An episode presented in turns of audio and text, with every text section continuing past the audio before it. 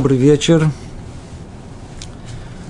Продолжаем наши занятия по книге Рабейну Михаи Ховата Левовод, Повеление сердца. И это девятое занятие. С вами завершили э, предисловие автора, у нас было восемь занятий. Сейчас мы должны перейти уже непосредственно к самой книге, первой главе. Но только придется сделать вступление. Скорее всего, даже оно займет у нас целое занятие. О чем первая глава в этой книге нам раскрывает? Что она нам раскрывает? Уже в своем вступлении, в предисловии, автор говорит, когда я принял решение описать в этой книге обязанности сердца, я вознамерился избрать те из них, которые содержат в себе другие и охватывают все прочие заповеди, исполняемые в сердце, и в качестве самой главной и основополагающей установил обязанность постижения единства Творца всем сердцем своим. С чего все начинается? Первая глава, начало всему, точка отчета всему, она должна исходить от самого Творца. То есть после того, как мы будем говорить о повелении Творца, по-видимому, нужно утвердить в нашем сердце, что было ясно и очевидно, бесспорно, что есть реальность Творца, есть единство реальности этой Творца и все, что исходит из Него – Вряд ли кто-то будет оспаривать, что любое рассуждение, с какой точки все начинается, именно с этой, а не какой-либо другой. Естественно, что начинает, э, Рабин Бухар, начинает свои рассуждения именно с этого. Но если мы обратимся к современным комментариям, мнению мудрецов, то мы увидим, что именно самое это основное место, самое, именно эту главу не изучают. Не изучают. Эта тема сама по себе. Я не знаю, если нужно из нее делать тему, я еще не совсем до конца уверен. Но так как, скорее всего, вопрос будет, кто-то спросит, то заранее подумал, что, может быть, стоит об этом поговорить. Эта тема очень непростая, очень сложная. Она касается, в принципе, отношений между Торой и философией между Торой и, скажем, мудростью, которая существует в мире. В каком соотношении они находятся. И нам нужно понять, нужно понять, э, сам Рабайну Бахе нам написал это вступление, но мы его не учим. Почему? А если мы его не учим, чего же он тогда написал? Теперь дополнительный вопрос, а мы будем учить, да или нет? В конце занятия, надеюсь, будет дан ответ. Но для того, чтобы дать этот ответ, что дальше будет происходить, нам нужно, придется сделать это вступление. Почему Робин Бахи обратился к философии? Какое вообще отношение между Тарой и философией? Есть много-много вопросов, связанных с этим. Много-много, как мы сейчас увидим. Часть из них мы с вами подымем – часть из них ответим, на все остальное, ну, я надеюсь, что если эта тема пробудет интерес людей, можно будет найти ответы на них в разных других источниках. Давайте начнем э, с простого, с э, того, что есть философия. Это не наша тема, естественно, что мы не собираемся ее обсуждать на академическом уровне, но в самом простом понимании каждого из нас. Ведь каждый из нас, в определенном смысле, он философ. Во-первых, что такое философия? В самом обычном понимании, как оно исходит из древности, слово философ в переводе – это э, э, любовь к мудрости. Фила – София. София – это мудрость. То есть философия означает, что э, есть в человеке заложено в нем страсть, желание познать этот мир. Он хочет быть, а, а мудрость, а что познает этот мир? Мудрость познает, значит, у него есть желание к приобрести эту мудрость. Философия. То есть философия, по большому счету, это некая форма рационального познания мира, в результате которого мы получаем некое определенное мировоззрение.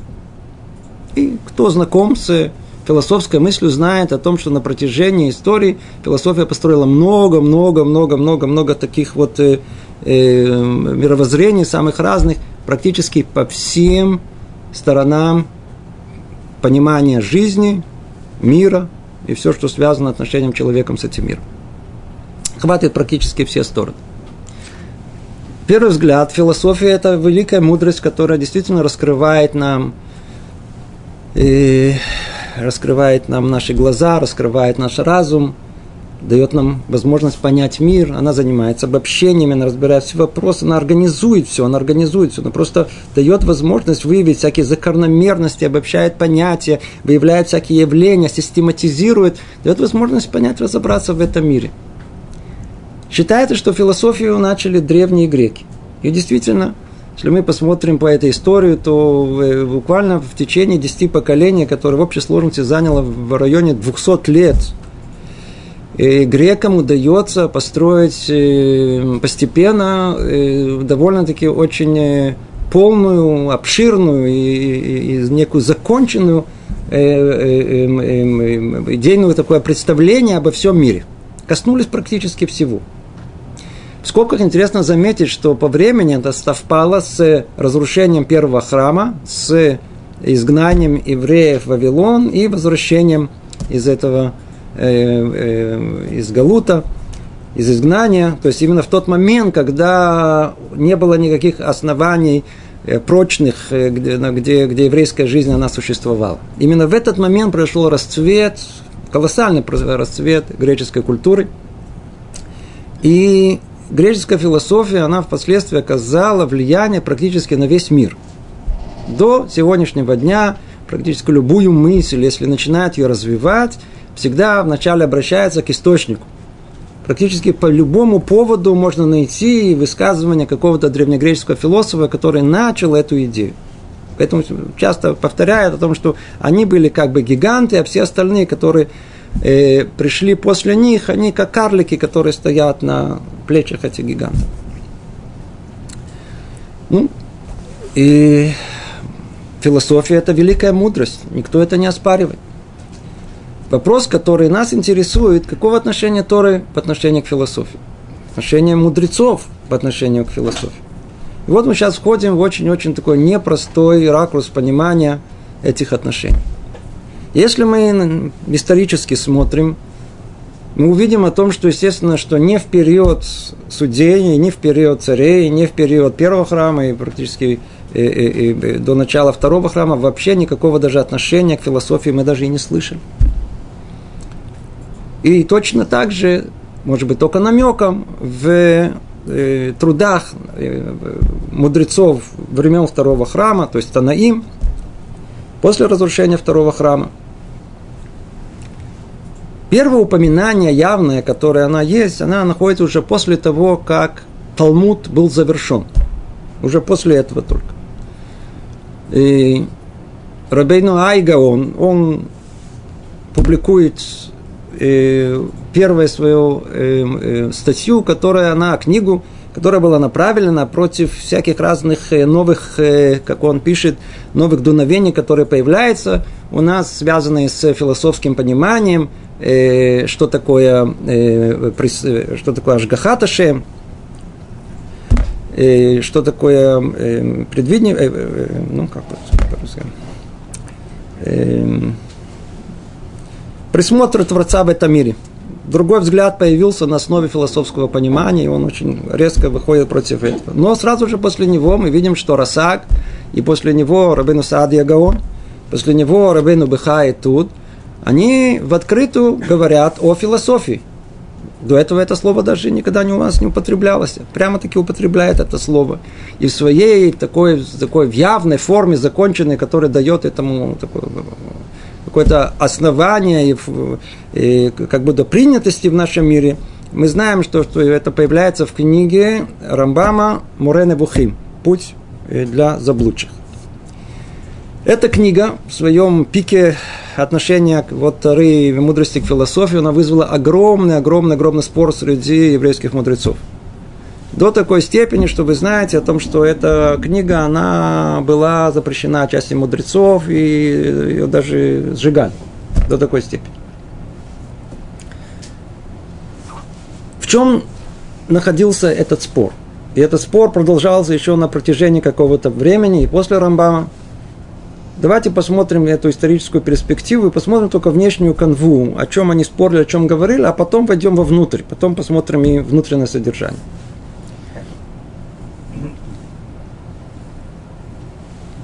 Рабьюда Леви, Бала Кузари, тот, который написал книгу о Кузари, которая одна из самых основных книг по еврейскому мировоззрению. Он пишет в своей книге, там, где он разбирает с царем Кузара, хазарским царем, он объясняет и философию, и христианство, и ислам, как известно. В том месте, где соотносится с философией, он говорит, ну что, знаете, на самом деле вся философия, она кажется, она находится у нас в источниках греческих, от них пришла к, мы знаем о них из э, римских источников, но на самом деле источник он еврейский, так он пишет. Мудрость под названием философия, она исходит от э, царя Соломона, который, как известно, был самым мудрым человеком на земле. И известно, что в его царствовании царил мир во всем мире – и к нему со всех мест приходили мудрецы учиться мудрости. Мудрость царя Соломона, так он пишет, перешла к халдеям, каздим. Да.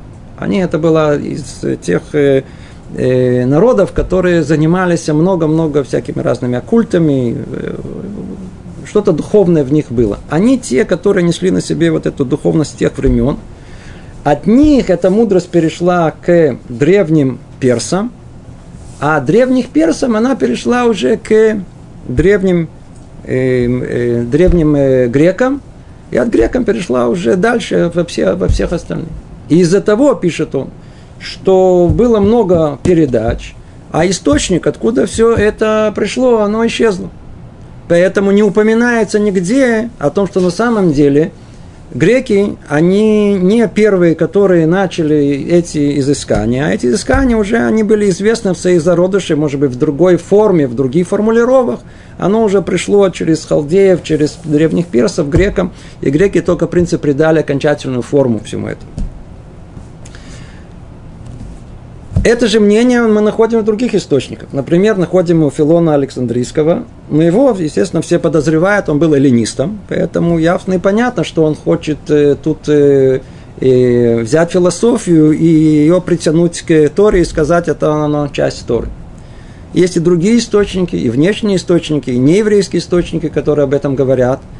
И мы бы к ним бы относительно бы серьезно не относились, если бы сам бы Рамбам в книге Морены Бухим не написал о том, что на самом деле, знаете, о том, что философия – это часть Торы, которую мы получили на горе Синай, и она в силу того, что она требует очень э, отточенного ума, острого, и который сильного, который способен охватить и не запутаться во всех этих рассуждениях, она передавалась только от единиц к единиц, как и сказано, привел всякие разные Э, э, э, формулировки, которые были у мудрецов. Поэтому из-за того, что евреев изгнали из своего места, и они ходили с места на место, они, условия не позволяли, постепенно-постепенно эта мудрость была забыта у еврейского народа, но тем не менее она осталась в, у греков, было там развито, и оно потом сделало, что называется, так сказать, маршрут с служебного входа и зашла, вернулась как бы в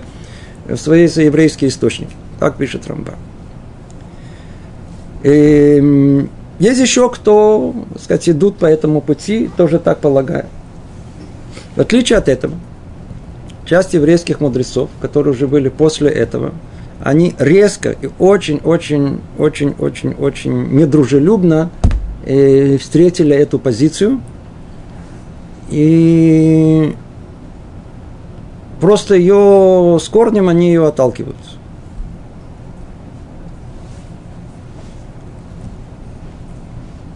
Все те источники, которые приводит Рамбам для того, чтобы показать о том, что философия, она часть э, Торы, они говорят о том, что, увы, они указывают действительно на мудрость и скрытую мудрость, но не ту, которую он имеет в виду, не на философию, о том, что у нас сейчас принято называть уже все, сказать, это слово стало уже популярным даже, кабала.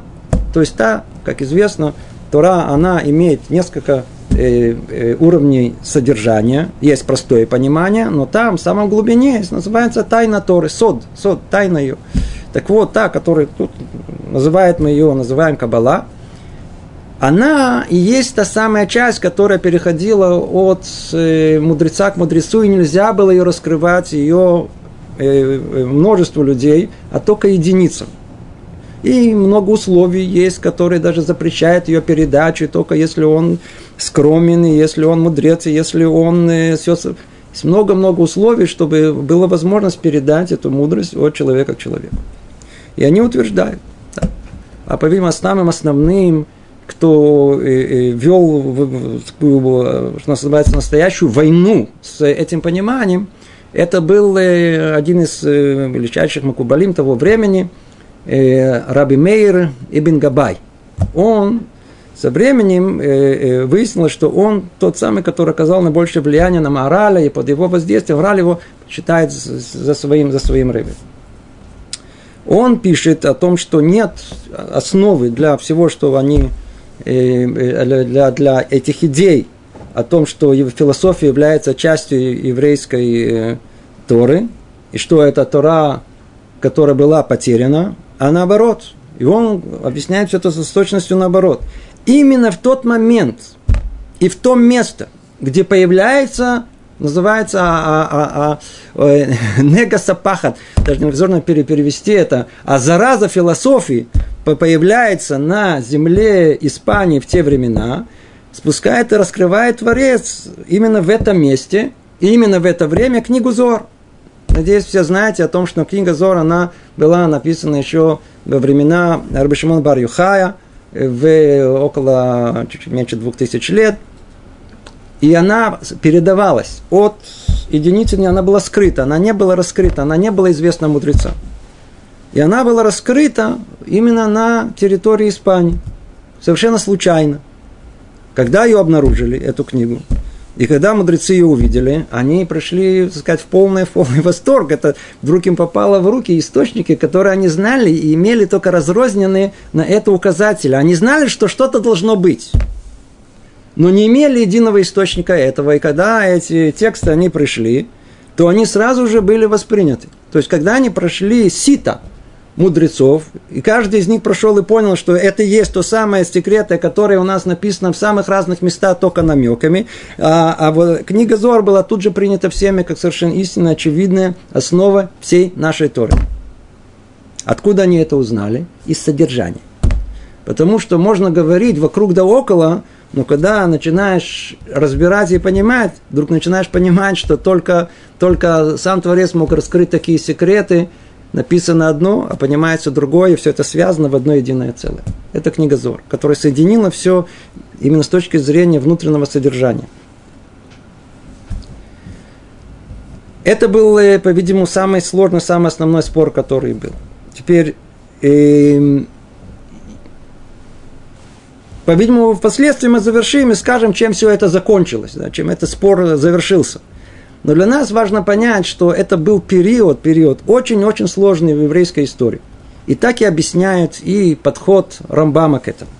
Что на самом деле Рамбам сам, он философию, тем более греческую, никак не почитал. И есть мнение, что он вообще ее и отрицал. Но он, как он понимал, что такое философия, почему он дал ей вход, и почему он считал, что философия – это часть Торы, как он мог считать подобное. Говорят его комментаторы о том, что он не видел философию как часть единого мировоззрения, разработанного древними греками. Вовсе нет. Хотя на них тут же наступает, но он же сам пишет в книге Мурена Бухим о том, что Аристотель, он все сказал верно, начинаешь, называется, вот с определенного места и ниже. Да, то есть Тора, мы никогда не верим, что есть у народов мира. мудрость, мы да, верим, что есть у народа мира. Кто представитель этой мудрости среди народа мира? Аристотель, и действительно он таким был. И он сказал, хорошо, очень хорошо, мы все то, что он написал, мы это все принимаем. Объясняет, что это был тактический шаг. Почему? Атмосфера была того времени, мы, не, мы не понимаем, смотрите, э, тут очень тяжело это объяснить. Вот надо, если просто чуть порассуждать, мы, мы видим, что вообще каждое поколение приносит другие испытания. Сейчас поколение такие тихие, спокойные, все видите.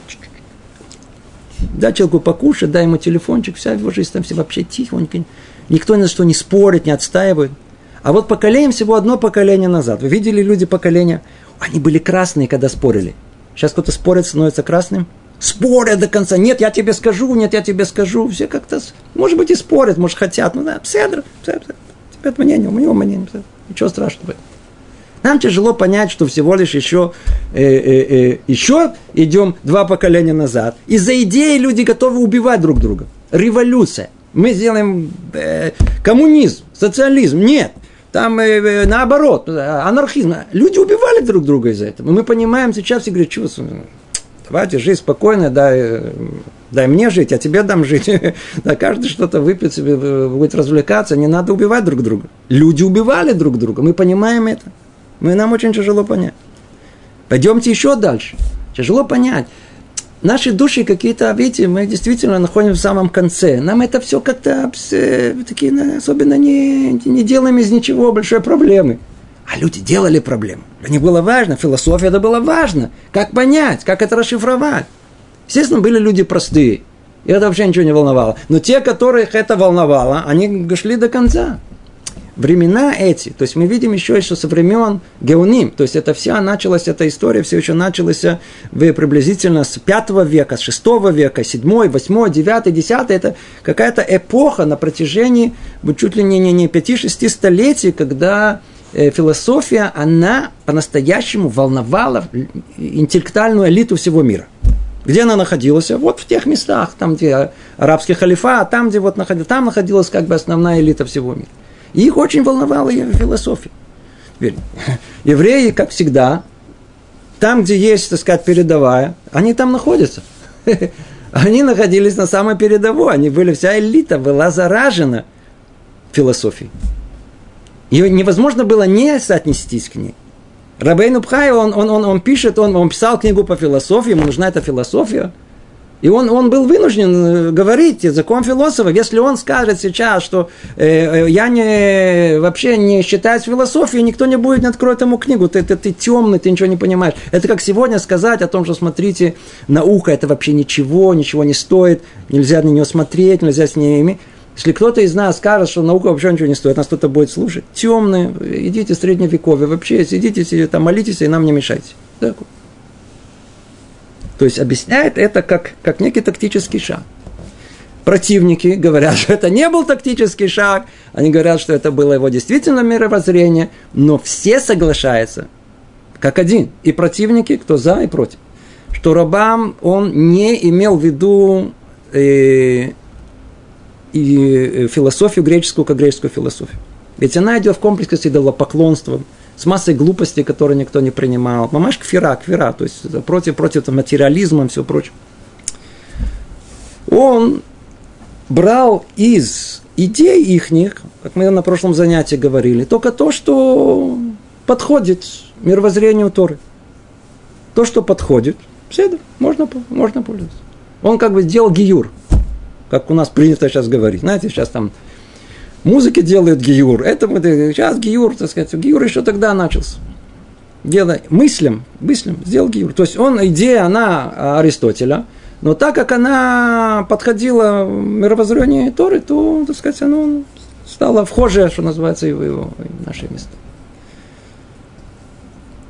Это э, все соглашаются. Это никто, никто, почему? Потому что об этом он говорил и неоднократно говорил, и, и, и более того, если вы помните на поза-поза прошлом занятии, когда эта тема тоже относительно касалась, мы говорили, касалась этой темы, то там прояснилось, что э, ни один из мудрецов еврейских, который обращается к философии, никто из них не считает, что на источник наших знаний о Творце. Никто из них не считает. Откуда у нас эти знания? Эти знания мы откуда мы должны получить? Мы должны ее получили с, по традиции, с Синайского откровения. Там находится источник. А для чего вам нужна философия? Философия для того, чтобы проиллюстрировать в рациональной форме все, что мы получили э, э, из э, с, Синайского откровения. Для чего нам нужно это? Очень просто. И вот тут это, это точка, с которой вот вокруг чего все вертится. Согласно этих мудрецов, и Расаг, и, и Рабену Быха, и Рамбам, человек, который способен своим разумом понять, разобраться в основах иудаизма, обязан это сделать. Почему? Потому что это построит его, углу, построит его душу, углубит ее в понимании всего. Он станет, э, что называется, как, видите, как приводил много примеров Рабейну Бхая, он станет э, раб более э, высокого уровня своему господину. Естественно, что Творец, который сотворил великий мир, сотворил возможность мышления всего прочего, что он хочет, чтобы человек опался, понял, разобрался в этом. Если существует такая целая возможность этого рационального познания, что это, это высший уровень существования человека, неужели Творец это нас не обяжет? Мы обязаны этим знать, обязаны понять и разобраться. Это мнение этих мудрецов. Поэтому они обращались к философии, но не как к философии э, древних греков, а всего лишь, чтобы пробудить сердце, укрепить наше сердце, чтобы, чтобы служение наше оно было на более высоком уровне, на более осознанном уровне. В всяком сомнении, человек, который ведет осознанный образ жизни, даже и сейчас, по любому поводу, это совершенно другое качество жизни. Все время повторяем на, на всех занятиях, вы слышали меня неоднократно, потому что есть, например, семейная жизнь. Есть две возможности жизни. И можно построить семейную жизнь осознанно, а есть неосознанно, по инерции. Как в мире принято? По инерции кто-то думает о том, как строить семью, как строить эти отношения. Никто не думает. Кто-то думает, мысли, да, мыслитель, философ, как построить отношения с родителями, как строятся отношения с детьми, тоже нет. Есть какие-то законы. Какие законы? О чем вы говорите? Физика законы, а тут, а вот, ну как получится. Какое настроение? Это неосознанная жизнь, несчастная жизнь. Человек может совершенно по-другому относиться к своей жизни. Он может осознанно жить, начать понимать, секундочку, между мужем и женой есть какая-то законы, духовные их отношения, да или нет? Если да, я их не знаю, ха-ха, так я, получается, я вообще не, не, не, не, не живу. Я не использую весь потенциал, который в этих отношениях. Точно так же по отношению к детям, к своим родителям, по отношению к другим людям, так и по отношению к Творцу. Если этот потенциал существует, мы должны его реализовать. Ну, я надеюсь, постановку вопроса вам э, ясно и понятно. То есть есть, был, был, был большой, большой спор между мудрецами, нужно ли вообще философию в это в, встревать, в эту философию, в, брать ее в себе в поддержку к Торе, да или нет. Но давайте теперь скажем по сути. По сути. Чем отличается, по сути, и, и, и, и, философия от того, что мы называем Тора? И надо очень четко, ясно эту грань провести, чтобы все, что мы сказали теперь, чтобы стало более понятно. О чем-то речь идет? Речь идет о реальности Творца. Как эту реальность Творца мы можем обнаружить? Какой наиболее э, верный способ? Наиболее достоверный способ обнаружения э, реальности Творца? Какой? Ну, скажите, какой? Чтобы Творец нам открылся.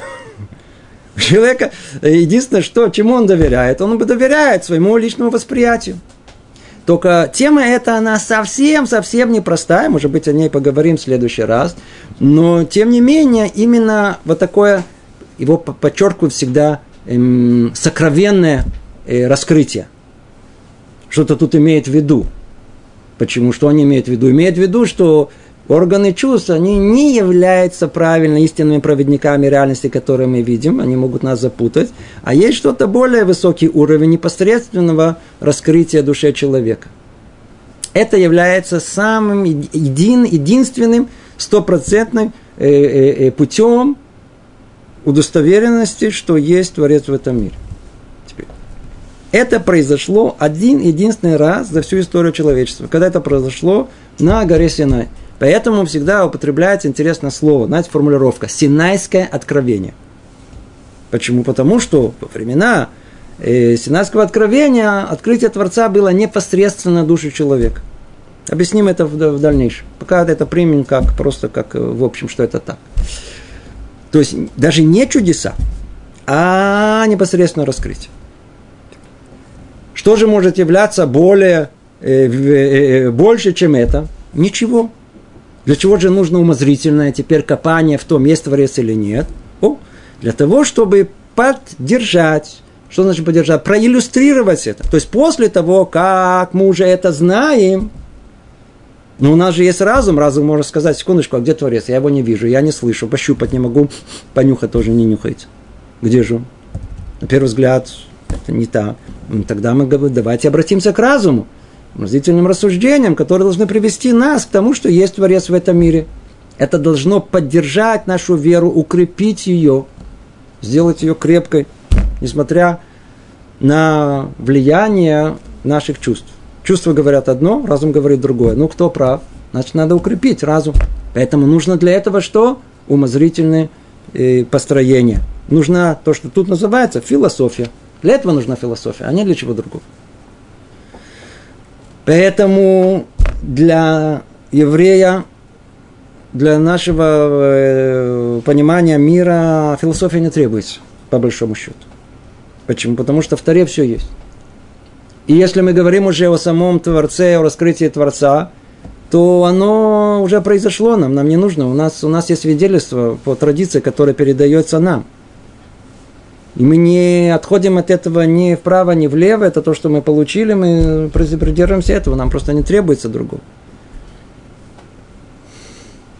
Но для того, чтобы укрепить это, для того, чтобы разум оказался более укрепленным в, в, в, по отношению к влиянию чувств, которые говорят о другом. Нам нужно эти изыскания. Для этого Саки, Рамбам, Рабейну Бхай, они обязывают каждого из нас копаться в этом разумом человека. Но по сути своей, по сути своей, копание и логическое мышление, которое у нас есть, то есть э, разум человека, он не является источником никогда раскрытия абсолютной истинности. Почему? Потому что э, разум этот может привести к заблуждению. Он может привести к заблуждению. И в конечном итоге, в конечном итоге, как мы знаем, что если мы просмотрим, так сказать, дальше, как история развивалась, то мы увидим, что подход э, философский был вообще у нас отодвинут на вообще на какой только как вот, вот вспоминание, только как а там было написано, поговорим об этом, но непосредственно это само не изучается. Давайте скажем несколько слов. Необходимо сказать, почему вообще разум человека не считается источником до конца, вот пам, необходимым, нужно, все очень хорошо, все правильно, но не является источником э, истинности понимания этого мира. Почему его отодвинули? Ответ он очень простой. Во-первых, что произошло дальше? Очень интересное событие, надо только проглядеться. Времена расцвета еврейской мысли в Испании, вы знаете, чем закончились? Изгнанием евреев из Испании, из Португалии. Это одна из самых страшных моментов еврейской истории. Хасид Ябец в своей книге пишет. Удивительное наблюдение. Надеюсь, вы все это слышали. Что все те, которые занимались философией, они то ли приняли христианство, то ли стали маранами, от них практически ничего не осталось. Вся интеллектуальная элита еврейская, которая там была, исчезла. И не первый раз. Мы всегда потомки социальных случаев простых евреев, которые не устроились, они большие интеллектуалы. И очень интересно, именно из них каждый раз заново выходили интеллектуалы. Простых сапожников, портных, которые ни с того ни с сего решаются дети, какие-то становятся гениями. Вся история с философией, она практически, она заканчивается с изгнанием. То есть разговоры об этом шли, но вот так, чтобы кто-то взял и сказал, давайте возьмем философию в качестве основы, на этом будем, так сказать, объяснять то ли то, то ли это, э, только еще остались отголоски тут и там, заканчивается эта э, эпоха, заканчивается и все связь с философией. Теперь, что дальше произошло? Философия, очень важно обратить внимание, она в принципе, была владель, она, она была властительницей мысли на протяжении тысячелетий. Причем философская мысль построена на чем? На логике, на логике рассуждений. Не будем ходить, тут много-много составляющих есть в этом. Очень разработанное, очень интересное. Тут, э, как это все построено, это очень глубоко и очень умно, разумно невероятно. Но она никогда не проверялась фактически. Никогда.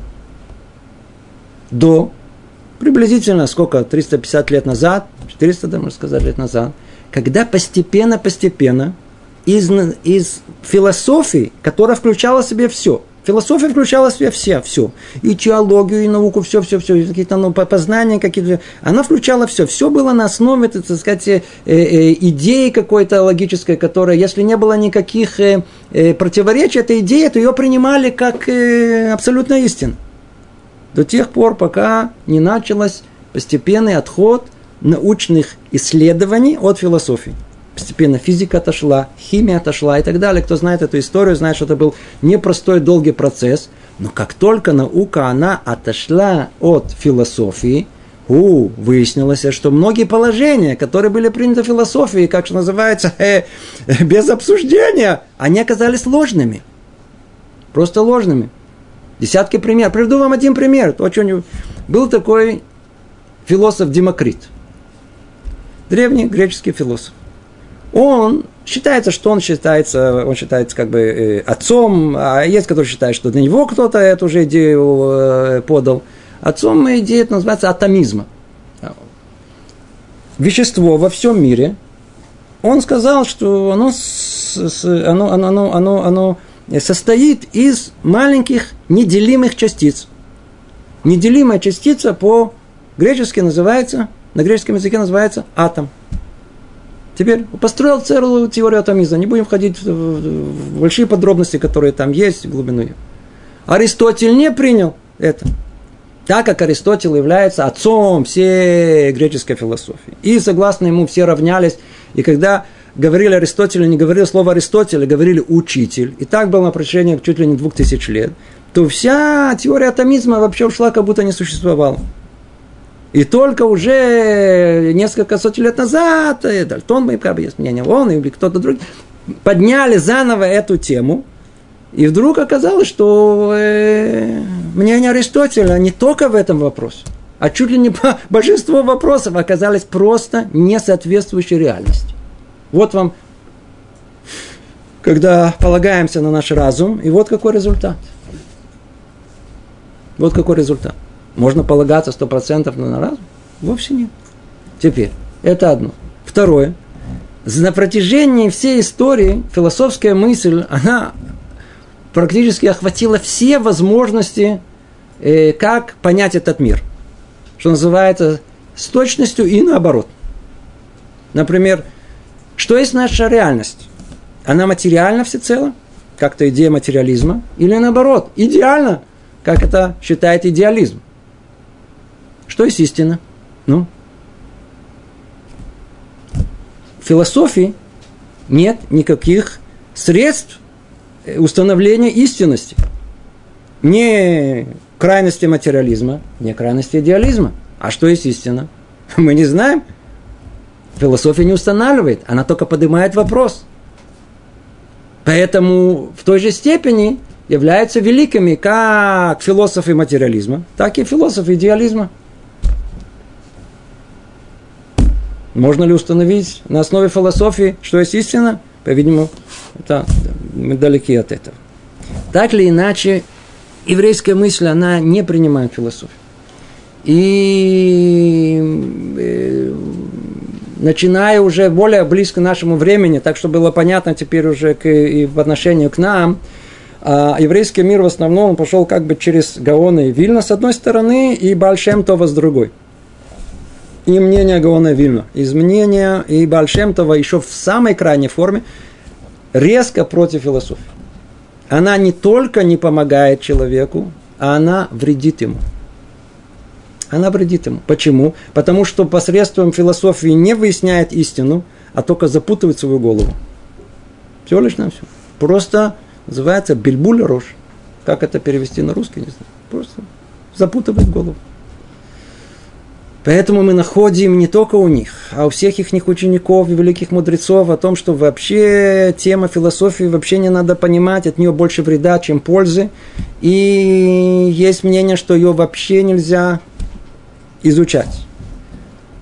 Лефи Аллаха по закону еврейскому, который устанавливает Раму о том, что ее, мы ее, она, она в принципе не запрещена, но ее не занимаемся. Незачем заниматься, и от нее только больше, только больше, больше, больше вреда, чем пользы. И это мнение, оно сказать, было принято как основное мнение, которое у нас есть. По этой причине у нас не принято вообще заниматься философией. Вообще не принято заниматься. Более того, есть, например, вы можете встретить в источнике, естественно, не оригинальный еврейский, а академический. Там найдете понятие еврейская философия.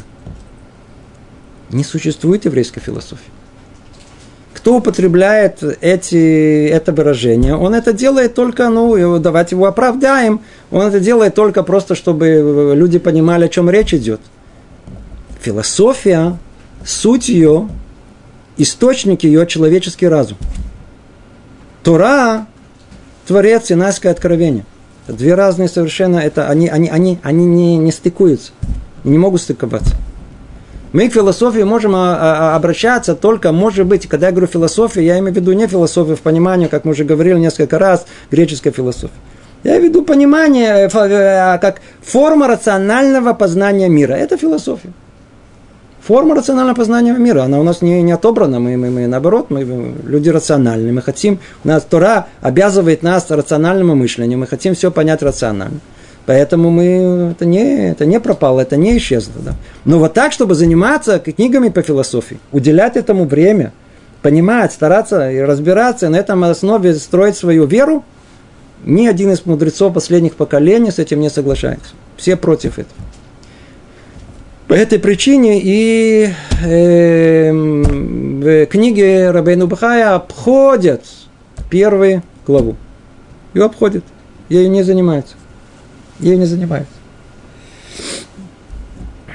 Не учат ее нигде, никто не учит. У нас нету, может быть, есть у нас э, несколько комментариев только, которые, тех, которые мудрецов, которые всунули в эту голову, и самых первых, которые были, которые еще тогда, сразу же после того, как написал, пытались это комментировать как-то, чтобы хоть что-то стало понятно.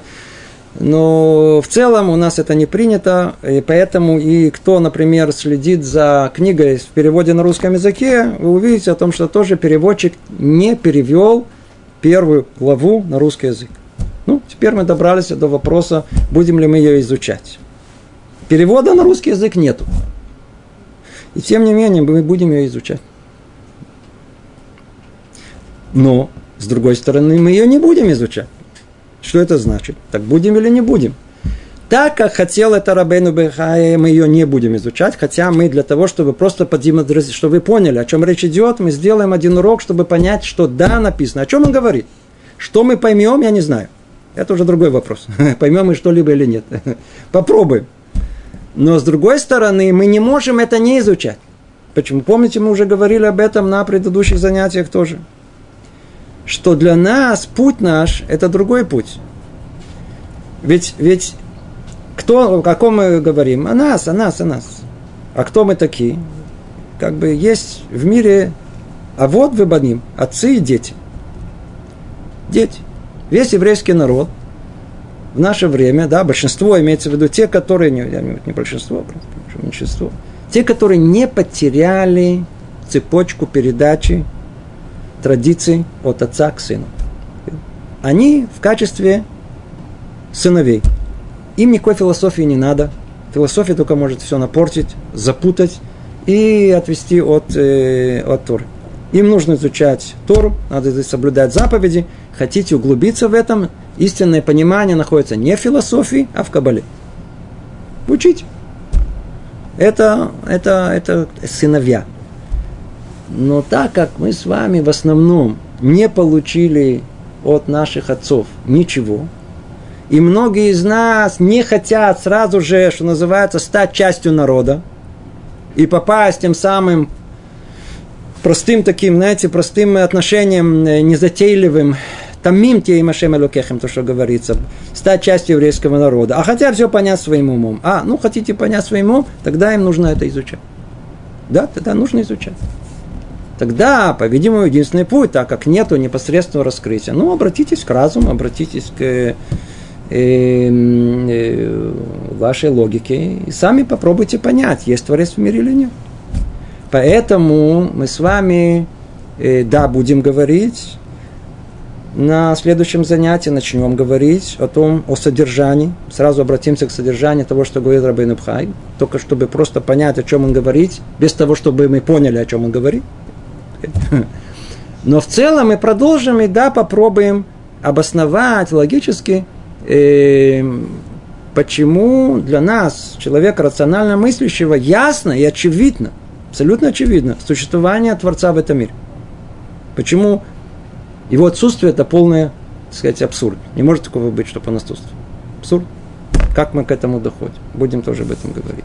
Ну, я надеюсь, что в двух словах то, что мы пытались говорить, хоть чуть-чуть э, э, некое вступление, чтобы понять, в какой сложной ситуации находился на еврейский народ на протяжении, видите, многих-многих поколений. Скажу вам что-то мистическое, да. Стоит говорить, стоит. Есть, есть в этом что-то. Бней Сосхор – это один из, один из величайших э, э, адморов хасидских, да, мудрецов. Он пишет в своей книге, когда он э, соотносится к теме философии, так он говорит о том, что нам тяжело понять. Помните, мы даже чуть-чуть уже упоминали это, что каждое поколение, новые, другие совершенно испытания. Говорит, нам тяжело понять испытания, которые прошли э, евреи в Испании в, в те времена. Нам тяжело понять, что они там прошли. Он это объясняет с точки зрения внутренней. Да. То, что я скажу, что такое мистическое, то, что он говорит. Говорит о том, что души, которые спустились тогда, они были из э, мира, который называется Тоу. Тоу это, Тоу это, ну давайте переведем как полный беспорядок. Непонимание, то есть Тоу это все смешано. Беспорядок. Эти души требовали, что они хотели понять, разобрать. Им, им необходима была философия. Им необходимо было рациональное понимание, иначе а их, их э, вера бы, она не была бы крепка. Поэтому им, тем поколениям это было необходимо. Наше поколение, он говорит, они уже из шестого тысячелетия. То поколение было из пятого тысячелетия. Он говорит, а это мы поколение шестого тысячелетия. Наше поколение, оно называется из мира исправления. Нам уже это не нужно – у нас есть исправление, единственное, которое у нас есть, это только внутренняя часть Торы, секретная кабала. Только тот, кто будет ее держать, он сможет ее, так сказать, углубиться, кто в нее, он тот сможет э, прийти к полному исправлению. Поэтому в наше время а философия вообще, она не требуется. И мы действительно видим, да, подытаживая все, что мы сказали, о том, что, о том, что наше поколение, что-то я особо не вижу, что книги по философии требуют, э, они, они, они, они имеют такой большой интерес, да, то есть расхватывается. Там вышла книга по философии, и все ее раз бестселлером стал. Тут и там есть какие-то книги, которые люди интересуются. Ну, кто философией интересует? Посмотрите вокруг себя. Сколько людей этим интересует. Никто этим, кому это интересно? Вообще не интересно. Действительно другое поколение. Мы вообще, это он говорил еще о своем поколении, потому что Иисус был где-то жил, что а мы вообще из пятки, как называется, совершенно бесчувственные души. Да? Нужно ли нам эта философия? Не знаю. Может быть, до двух-трех человек нужно. А если им это нужно, может быть, они как-то остались от всего из тех поколений, значит, для этого мы и скажем. А для остальных могут выслушать это. Тоже не, тоже не, не, не помешает, надеюсь. Раташем, отсюда и дальше мы попробуем углубиться уже непосредственно в э, первую главу. Сделаем это очень коротко. Ну, что поймем, то поймем. Ну, всего доброго. Коль туфлей,